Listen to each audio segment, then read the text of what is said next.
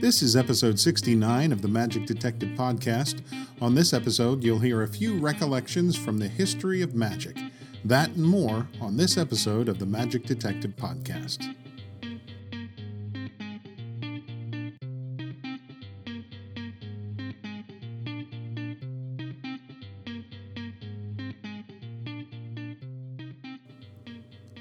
And welcome to the Magic Detective Podcast, your podcast home for magic history. I'm your host, Dean Carnegie. I am the Magic Detective, and this is episode 69. And I really only have one thing in the news department, and that is the uh, revelation of the location of Tony Slidini's grave on Facebook this week. It seems that Bill Wisch was maybe the only person who still knew the location of the grave, and uh, was not so eager to give it away. And I know this because I asked him a year ago, and he wouldn't tell me. His exact words were I hope you can understand that nothing personal, but some information should remain private and not commercialized. Then he went on to say that if he had a change of mind, he'd let me know. And fast forward a year, and he had a change of mind. And I'll be frank, I don't know what he meant by saying the word commercialized because I wasn't going to sell the information, but you know, that whatever. Um, I'm just glad that the information is out there. Um, I did post it on my Dead Conjurers blog, and um, that's for all to see, and it's a, free resource. Um, that site, by the way, it's a blog that I have where I put the graves and the locations of graves of famous magicians and folks in our industry and that is uh, deadconjurers.blogspot.com. And you'll see there's a little piece on Slidini right now and a video from Bill Wisch. Uh, where he's standing in front of Slidini's tomb in Orange, New Jersey. And a big thank you to Mr. Wisch for sharing this information with the magic community. Uh, oh, by the way, speaking of Slidini, he graces the cover of the current Genii magazine, so please check that out as well.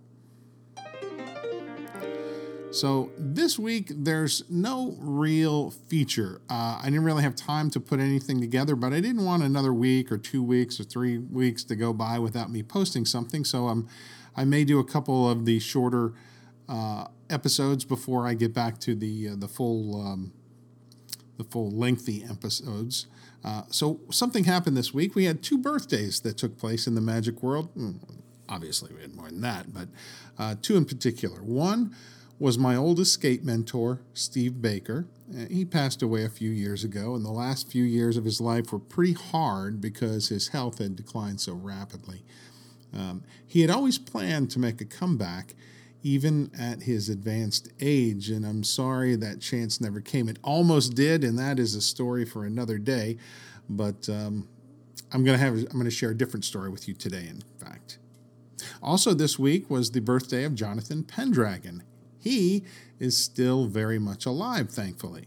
And I consider him a mentor of illusions, although we have never really met.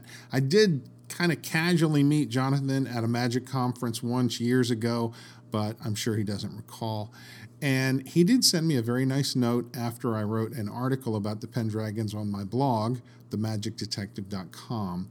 But beyond that, we've had no contact. And the reason I refer to him as a mentor was because of his writings in Genii magazine. There were a number of Pendragon issues over the years, and those were instrumental in getting me started in the world of grand illusion. Just to give you an example, there was March 1986 was a Pendragon issue, December 1989, January 1992, and then June of 1993. Those were all issues with the Pendragons on the cover and uh, rather lengthy articles inside, usually written by Jonathan or I think uh, one or two of them may have had an interview with him. They're just fantastic and chocked full of great information. Let me uh, let me start though back over with uh, good old Steve. Now, Steve was an escape artist, and he was also a stuntman, which is not as well known. Uh, he had a lot of Hollywood connections because of his work in the stunt world. And one day in 1986, he got a call from a buddy of his who was, who was a tech advisor on a new movie called Lethal Weapon. You may have heard of it. Uh, the guy remembered a story that Steve had told him uh, about Steve's first encounter with a straitjacket. And the story was this uh, Steve Baker's mom worked for a time in healthcare.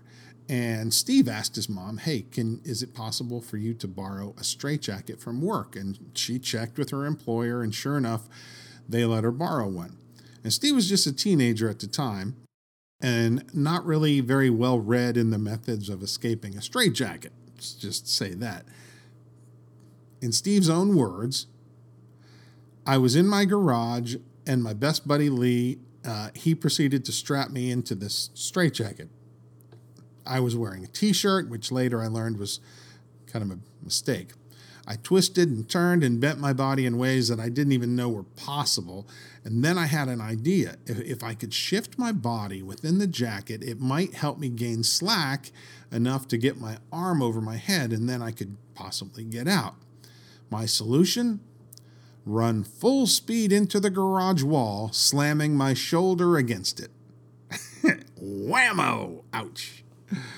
Uh, to make a long story short, I did get out eventually with plenty of marks and scrapes from wearing only a t shirt. So now back to Steve's friend from the movie. He asks Steve if he could come and share that story with the crew. So sure enough, Steve goes and uh, on set and he shares the story. And Mel Gibson, one of the stars of the movie, uh, wasn't there presently, but he got wind of the story and he contacted Steve and he said, is that a true story? And Steve said, yes, it's uh, you know exactly what happened. And then he says, did it hurt? And Steve says, oh yeah.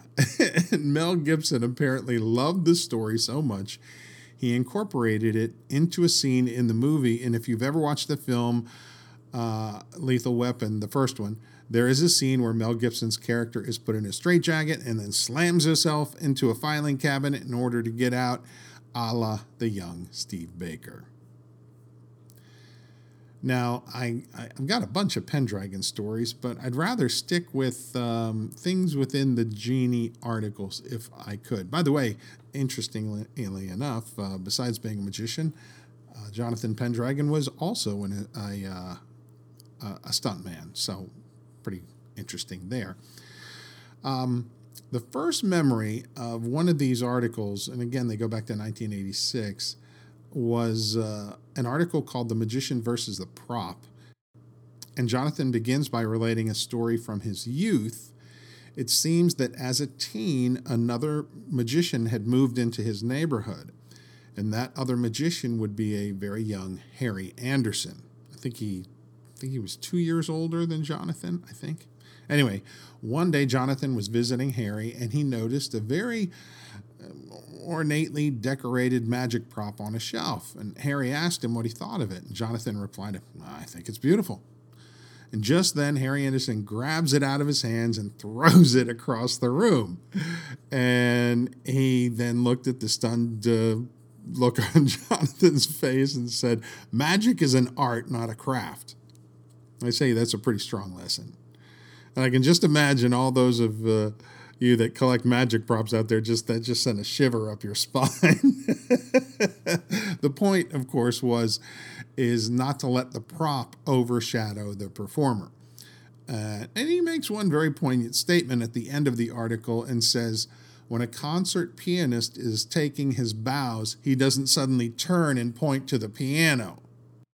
I said he, but it could be he or she. Um, same difference.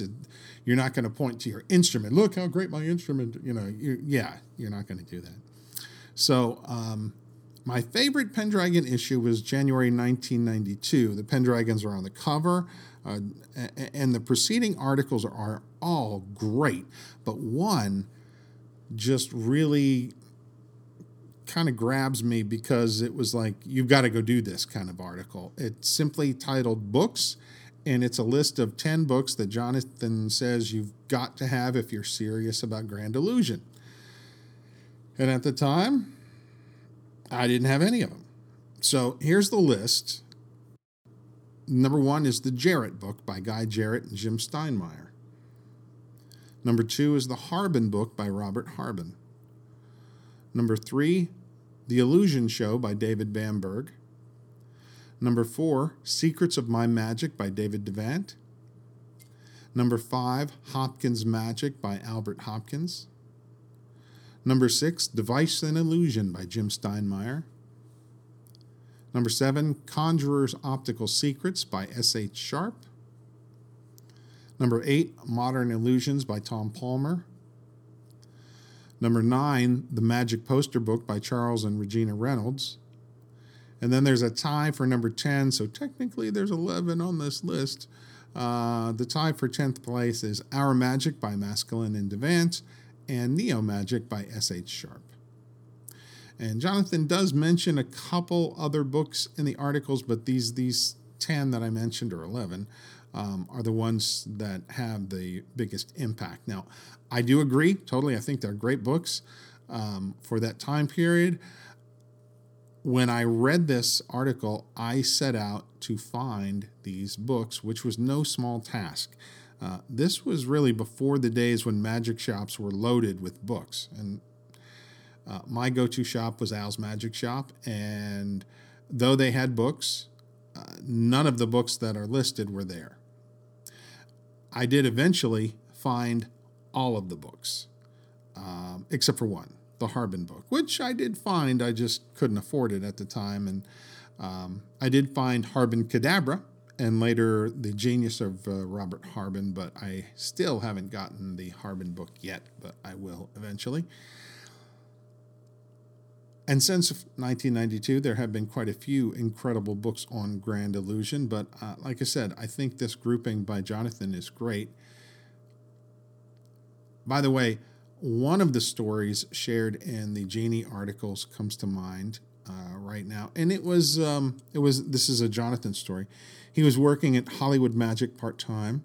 It was a Christmas season, and I guess the mid 70s, and someone walked into the shop who gave him pause. And I should say more accurately, he was awed by this gentleman who appeared even bigger in person than he did on the screen. And the man that walked in that shop the day that day was John Wayne. Mr. Wayne said he had a son who was interested in magic and could uh, Jonathan recommend a stocking stuffer. Jonathan suggested the cups and balls and did a demonstration of a simple routine.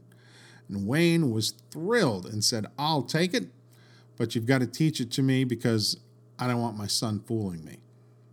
So for the next 30 minutes, Jonathan taught the Duke how to present the cups and balls. I would love to have been there on Christmas morning when John Wayne breaks out the cups and balls and demos it for the whole family and his son. I guess it was probably likely his son Ethan. Uh, how cool that would have been. Wow.